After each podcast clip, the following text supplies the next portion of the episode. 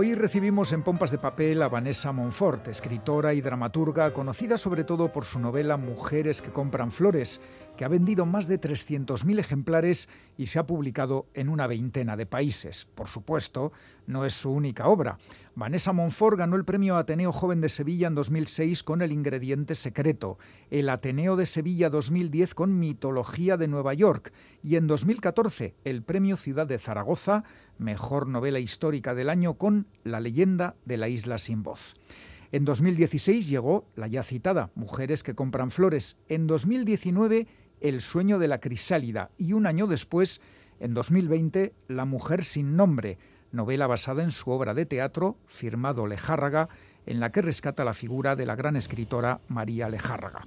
Y ahora, este 2023, acaba de publicar su nueva novela, La Hermandad de las Malas Hijas, de la que vamos a hablar con su autora. Vanessa Monfort, bienvenida a Pompas de Papel. Muchas gracias. Madres, hijas, perros, por resumir, son los personajes principales de tu última novela, en la que otra vez las mujeres tienen un papel preponderante. ¿Te resulta más fácil desarrollar historias con protagonistas femeninas? Bueno, de hecho me resultaba más difícil hasta mujeres que compran flores, porque siempre me echaban un poco en cara que todos mis protagonistas, esa mi primera mitad de mi carrera, tanto mis tres primeras novelas como mis primeras diez obras de teatro, los protagonistas eran siempre los narradores masculinos y no se asemejaban a mí ni en sexo, ni en edad, a veces ni en nacionalidad, ¿no? Y eh, Mujeres que compran flores me sentí muy fuera del tiesto, pero es cierto que me apeteció explorar los personajes femeninos por primera vez y también introducir más diálogo, porque era otra cosa que no hacían las novelas, ¿no? Mis novelas eran muy, muy narrativas, eh, a pesar de ser dramaturga. Quizá porque me ponía a escribir novela y descansaba del teatro y al revés, ¿no? Entonces dije, bueno, ¿qué pasa si mezclo, eh, si, si saco a los personajes a escena como si estuvieran en un teatro de la vida, que es un poco el experimento que me propuse con Mujeres se compran flores. Y al ser una novela contemporánea, exploro algo que en ese momento empezaba a ser un gran tema, porque estábamos justo antes del Me Too, justo, antes de la que ahora se, llama la tercera hora feminista, ¿no? Olfateé ese incendio, tengo que decirlo, porque, y un poco creo que es lo que me está pasando ahora con, con el tema madres e hijas, ¿no? Olfateo esa, esa preocupación, cuando digo incendio me refiero a preocupación social eh, sobre nuestros ah, mayores, eh, esos que se están haciendo mayores y nos hemos dado cuenta, toda una generación, que nuestros padres se están haciendo mayores, ¿no? Y evidentemente no es lo mismo la persona mayor ahora que la persona mayor hace 40 años, por ejemplo. No, son tremendamente indómitos. son tremendamente indómitas. Bueno, vamos a dejar que la, audiencia, nuestras y nuestros oyentes, lean la novela para que entiendan bien de lo que estamos hablando. Eh, durante la novela haces referencias eh, a la pandemia del coronavirus. ¿Es por algún motivo concreto? Pues sí, porque como te comentaba, creo que eh, ha surgido después de la pandemia. Esta novela empieza en la pospandemia. De hecho, empieza en un otoño en el que una madre y una hija en la Plaza de Oriente están hablando y cae una mascarilla junto a las hojas de otoño que se desprende de un balcón e se inicia una nueva etapa. Estamos en la pospandemia, estamos en el aquí y el ahora y estamos en un momento en el que, como decía, toda una generación, es decir, los hijos de la democracia, los hijos del baby boom, o más unos años arriba, unos años más abajo, se han dado cuenta de que sus padres, en realidad el foco de la pandemia estuvo en los más mayores, se han hecho o se están haciendo mayores. Y dices, ay Dios, ¿y ahora qué? Ahora que tenemos barreras geográficas que otras generaciones no tenían, porque nos han educado para buscar posibilidades en otros lugares. Eh, tenemos barreras eh, de tiempo, porque vivimos vidas muy estresantes que no nos permiten tener tiempo de calidad, ni siquiera para nosotros mismos. Cuando no tienes hijos, mm, da igual porque tienes otras preocupaciones y estás trabajando sin parar. Cuando los tienes, estás hecho un sándwich porque eres un padre mayor, hijo de una madre joven. Por lo tanto, eres cuidador de todos a la vez, ¿no? Y no llegas. Entonces, por eso lo de las malas hijas, porque eh, son hijas que se sienten malas hijas por no llegar y porque esos, em, esa demanda de atención materna en esta etapa de la vida a veces se traduce en reproche materno sin querer, aunque son ellas como las que nos han educado como nos han educado. Digamos que esa forma de educación no sospechaban que se les volvería en contra en una etapa de la vida en que dicen, bueno, ¿y yo qué he hecho de mi vida? ¿Y ahora qué?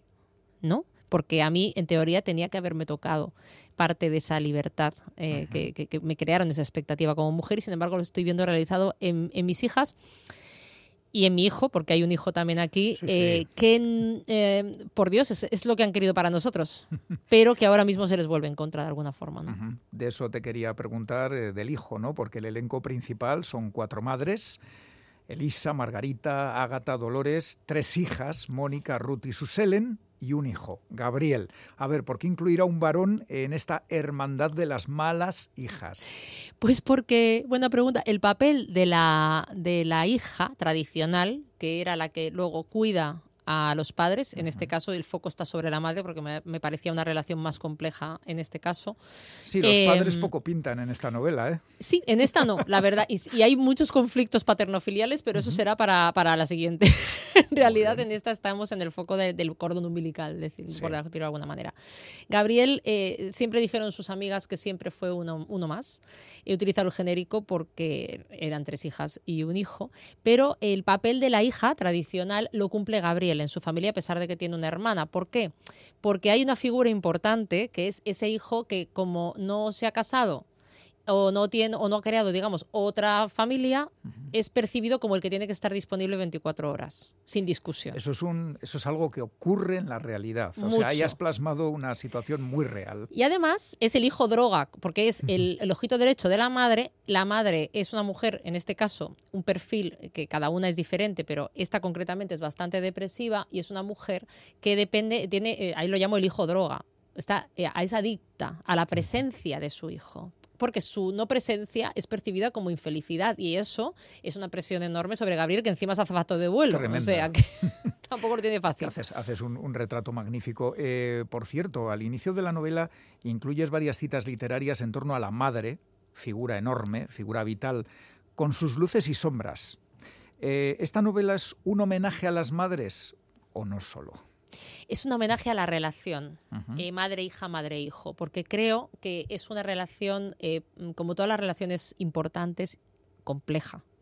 Te lleves bien o mal, muy, compleja. Entonces, eh, claro, es que todos damos fe porque no tiene que ver con que te lleves bien o mal. De hecho, en este caso hay cuatro modelos diferentes. Decía Ángela Balvey en la presentación de Madrid, dice, aquí se puede hacer un test de reconocimiento, de autorreconocimiento de madres e hijos. Y de hecho, los lectores lo están haciendo, ¿no? La están leyendo incluso, se lo están regalando a las madres o las madres a los hijos. Y siempre me bromean diciendo, le voy a quitar unas cuantas páginas cuando se lo pase con un cúter, las que me interesen, ¿no? Porque es autocrítica con los dos, ¿no? Sí. Eh, y yo quería que fuera así. Me he enamorado tanto de los personajes, de las madres como de los hijos, porque los he puesto a dialogar. Y como mi otra profesión es el teatro, es la dramaturgia, em, ocurre algo muy curioso cuando metes a dialogar dos personajes que has creado. A veces yo hago pruebas, los suelto ahí en una escena que a veces incluso no va a llegar a ningún sitio, a ver qué tienen que contarse porque cuando ya están vivos tienen que contarse muchas cosas.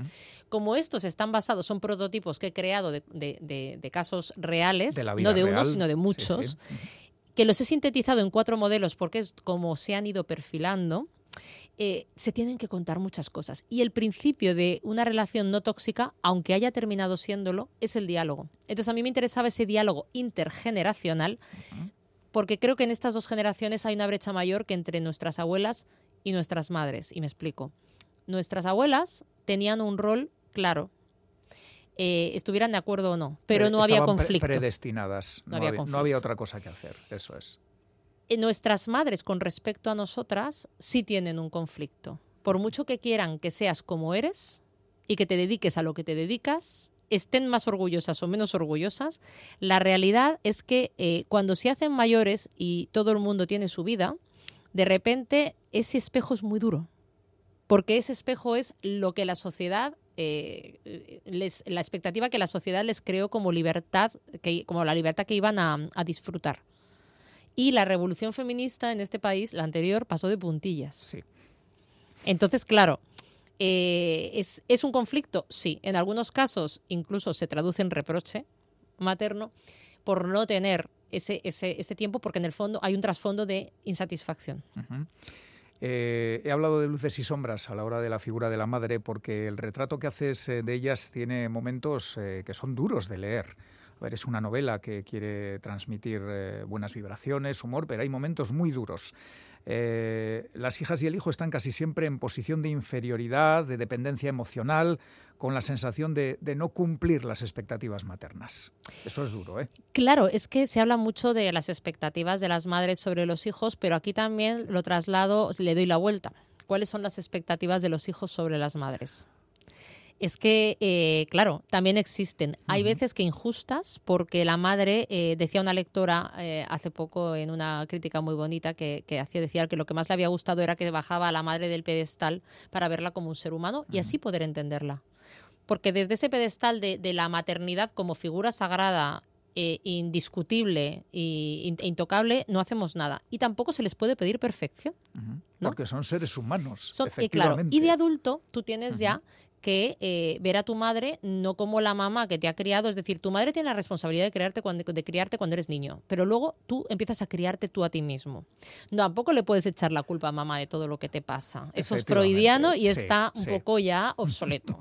Entonces, la expectativa del hijo sobre la madre eh, empieza a suavizarse cuando empiezas a hablar. Entiendes las circunstancias de que de esa mujer que no solamente es pasado, y tiene su vida hecha y es tu madre. Es un ser humano que tiene presente y que tiene futuro. Por eso aquí se habla mucho del sexo en la tercera edad.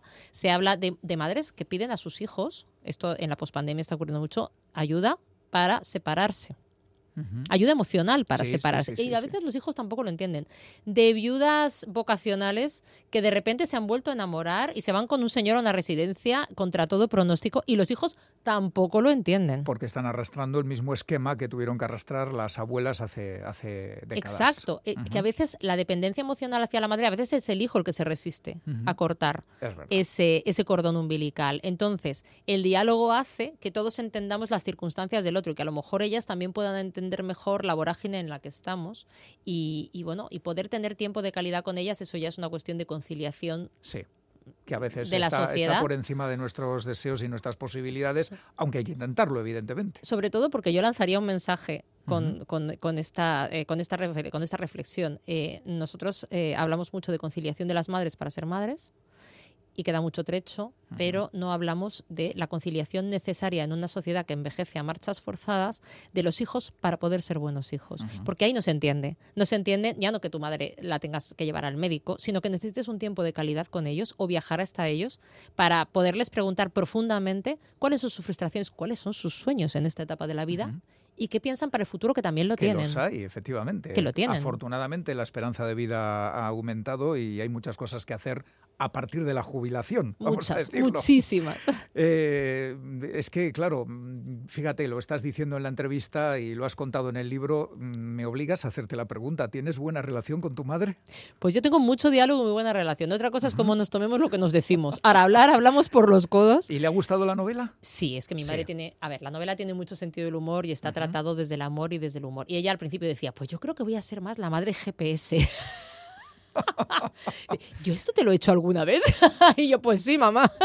pues sí, aunque no te acuerdes. Claro. O no te dieras cuenta. Y yo soy claramente el modelo hija parque de atracciones. Pero ya no solamente con mi madre, sino con toda la familia. Yo soy la que, como la concejala de festejos, que es agotador, ¿no? Cuando veo que todos están así medio, medio enredados, discutiendo por tonterías, les empiezo a hacer planes. Pero claro, es que es una presión también enorme sobre una persona que, por ejemplo, como yo, llevo la vida que llevo y estoy viajando como viajo, ¿no?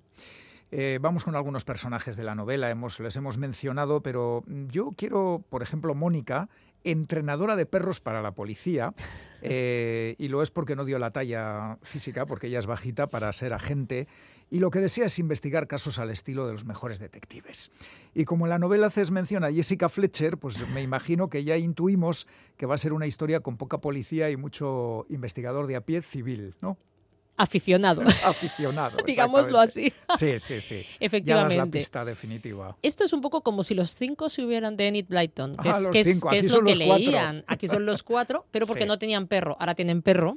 De pequeños jugaban a ser los cinco por la Plaza de Oriente e investigar misterios, eh, por culpa de Mónica, que tenía esto en vena, eh, a investigar misterios eh, en la plaza pues de cualquier vecino, de cualquier cosa, ¿no? el, el por qué hay un, siempre un gorrión vivo dentro del Café de Oriente que se llama Paquito desde hace 50 años. ¿Cómo puede ser que ese gorrión tenga 50 años? O sea, de niños se, hacían todas estas preguntas. Ahora, eh, la diferencia es que el misterio real porque ha desaparecido de una manera un poco extraña el paseador de perros del barrio y la agenda de este señor ha aparecido en casa de la madre y la ha encontrado la hija de la madre que no tiene perro. Entonces no tiene ningún sentido y tampoco que esa agenda esté ahí, ¿no? Entonces eh, este es el, el, primer chispazo, digamos, para, para una trama que es un poco los cinco, es un poco eh, para los oyentes que, la hayan visto eh, solo asesinatos en el edificio, me la comparan mucho y eso que yo la empecé a ver después de la, la serie, pero porque tiene mucho también de misterioso asesinato en Manhattan, es decir, eh, tú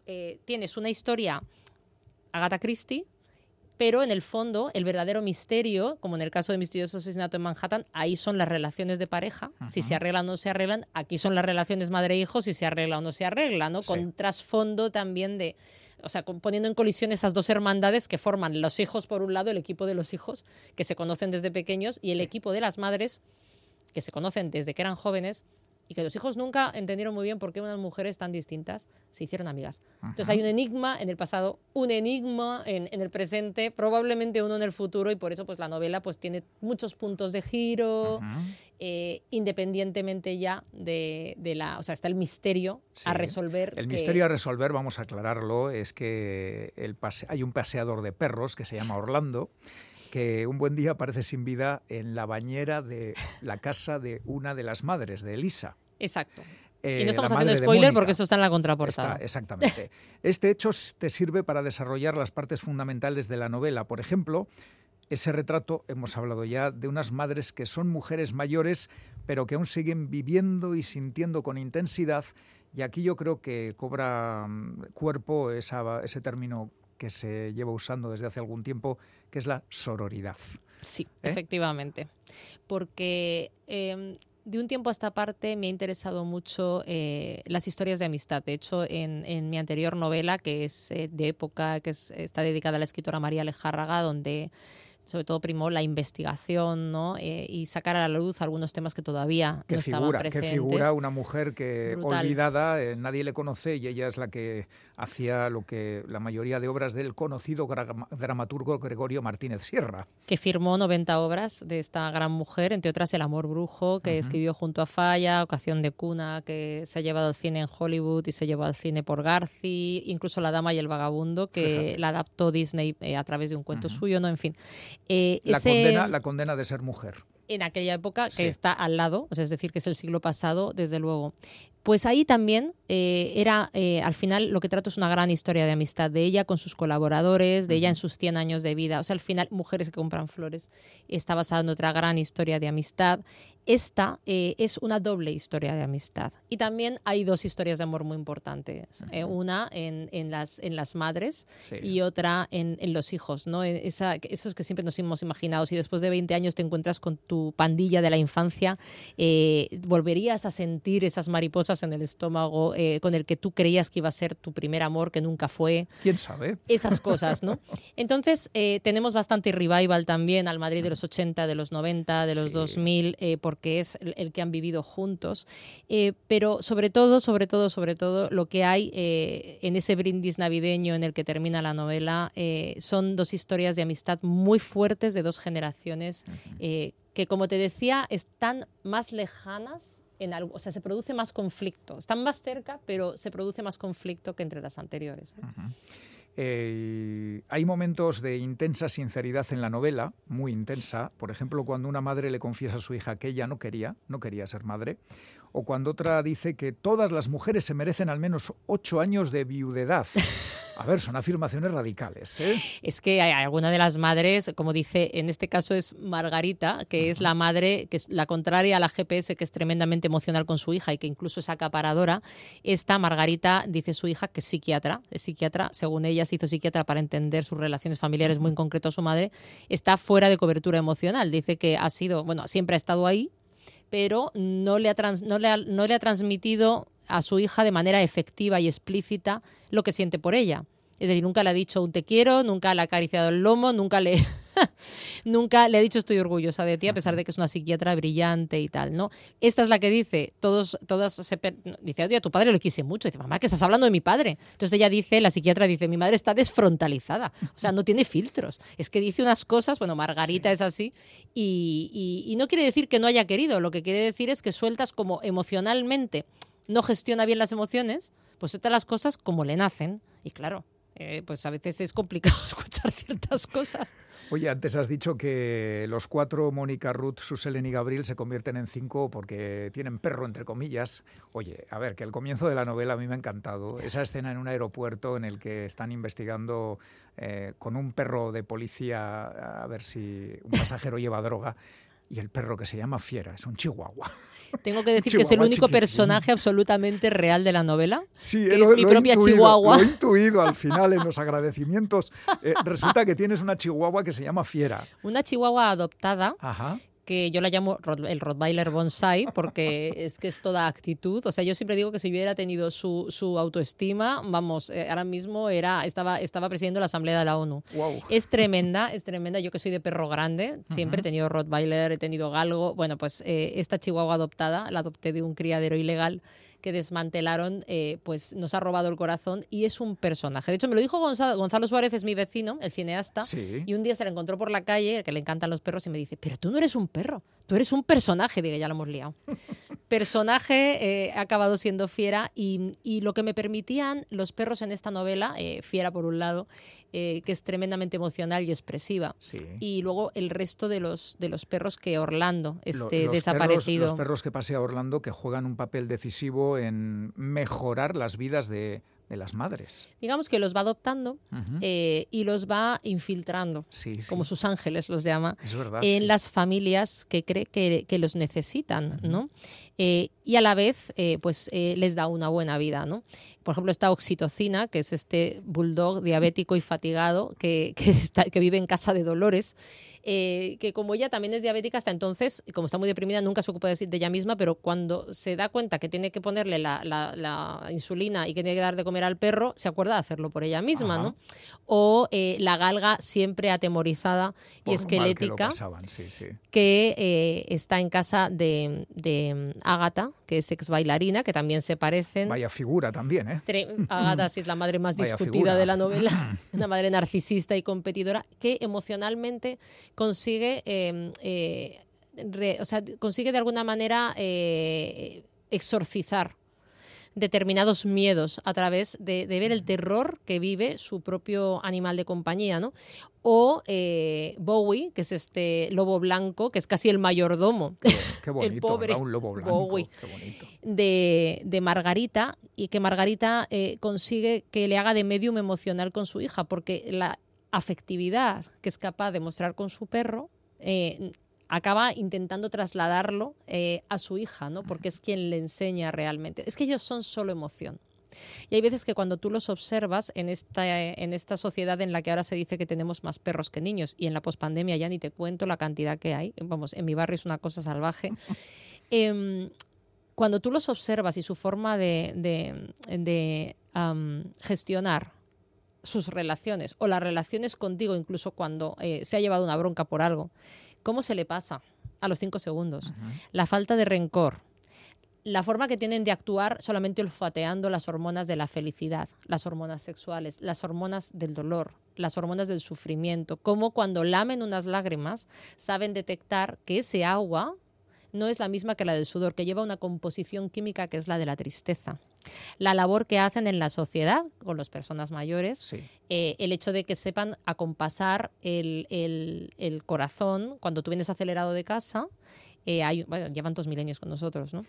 Eh, ellos pueden estar en reposo, pero si tú vienes acelerado, que es casi siempre, ellos el tambor de tu corazón lo escuchan en estéreo. Y entonces, por empatía, se sitúan a la misma velocidad de tu corazón y a medida que se va tranquilizando el suyo, está demostrado que tiran del tuyo hacia abajo. Por eso se dice que, hay menos riesgo cardiovascular en las personas mayores. O la labor que hacen, que esto lo cuentan, porque asistimos a sus pensamientos, a través del narrador, de cómo, bueno, cómo nos ven ellos también. Es una cosa que los lectores se están disfrutando mucho porque es bastante sí, divertida. Hay, otro libro dentro del libro que es El Diario de Orlando. el Diario de Orlando. la famosa agenda, sí. Donde él observa... Eh, qué pasa en cada casa a través de sus, de sus canes, pero luego está el narrador que nos deja asistir a los pensamientos que tienen ellos ellos, ellos, los tres perros, y la gata Isis, que es más mala que un dolor y que está endiosada como todos los gatos. esa gata. esa gata. Eh, sobre cómo gestionamos nuestras relaciones humanas, ¿no? Eh, o la labor que hacen en los juzgados, por ejemplo, en protección de testigos eh, para que declaren los niños. Hay una serie de perros que, que, los llaman los doctor, que es un proyecto pionero que en Estados Unidos se hace bastante, pero que hay 12 en Plaza de Castilla, en los juzgados de Plaza de Castilla, donde eh, bueno, eh, declaran los testigos niños normalmente sobre casos de maltrato, casos duros, que hay veces que incluso les dan ataques epilépticos que no pueden declarar. Hay perros que les dan tranquilidad y que llevan un micrófono y le cuentan al perro lo que no le contarían a un ser humano, ¿no? Todo eso, perros de protección para mujeres maltratadas, los pepos, es decir, he querido poner en valor a, estos otros miembros de nuestra familia que ahora ya no solo sirven para cazar ratones o para estar fuera de un chale dando vueltas protegiendo una casa, sino que nos protegen emocionalmente, ¿no? Todo ha cambiado, el papel de la madre, el papel de los hijos y el papel de los perros. Nuevos miembros de la familia de cuatro patas que tienen mucho que decir en esta novela. Te iba a decir, podías haber eh, titulado la novela Elogio de la madre, la hija y el perro. o el animal de compañía. Por ejemplo. Eh, tenemos que terminar, no hay más remedio porque el tiempo es implacable. Eh, la pregunta que también hacemos siempre al final, después de este esfuerzo creativo, ¿estás ya pensando en el próximo libro?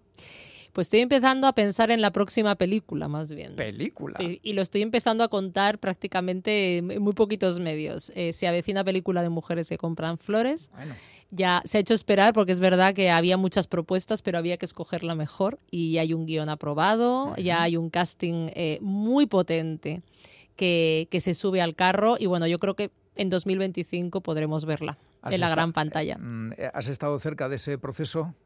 Y Estoy tan cerca que soy la co-guionista, o sea que... o sea que con garantías va a llegar al cine eh, mujeres que compran flores. Había que protegerla, había que protegerla para que fuera lo más parecido a, que a lo que los lectores han apoyado. Y además te quiero dar las gracias también a los lectores a cómo están apoyando esta, porque es la primera vez que, que, arranca así una novela mía y sobre todo que arranca en todo el mundo en castellano a la vez y que se está traduciendo inmediatamente. Así que eh, la verdad es que es sorprendente cuando ocurre eso, pero por lo menos hay que dar las gracias. Pues ahí están las gracias y La Hermandad de las Malas Hijas, la última novela de Vanessa Monfort, publicada por Plaza y Janés. Vanessa, que ha sido un placer. Muchas gracias y hasta la próxima. Muchísimas gracias a ti.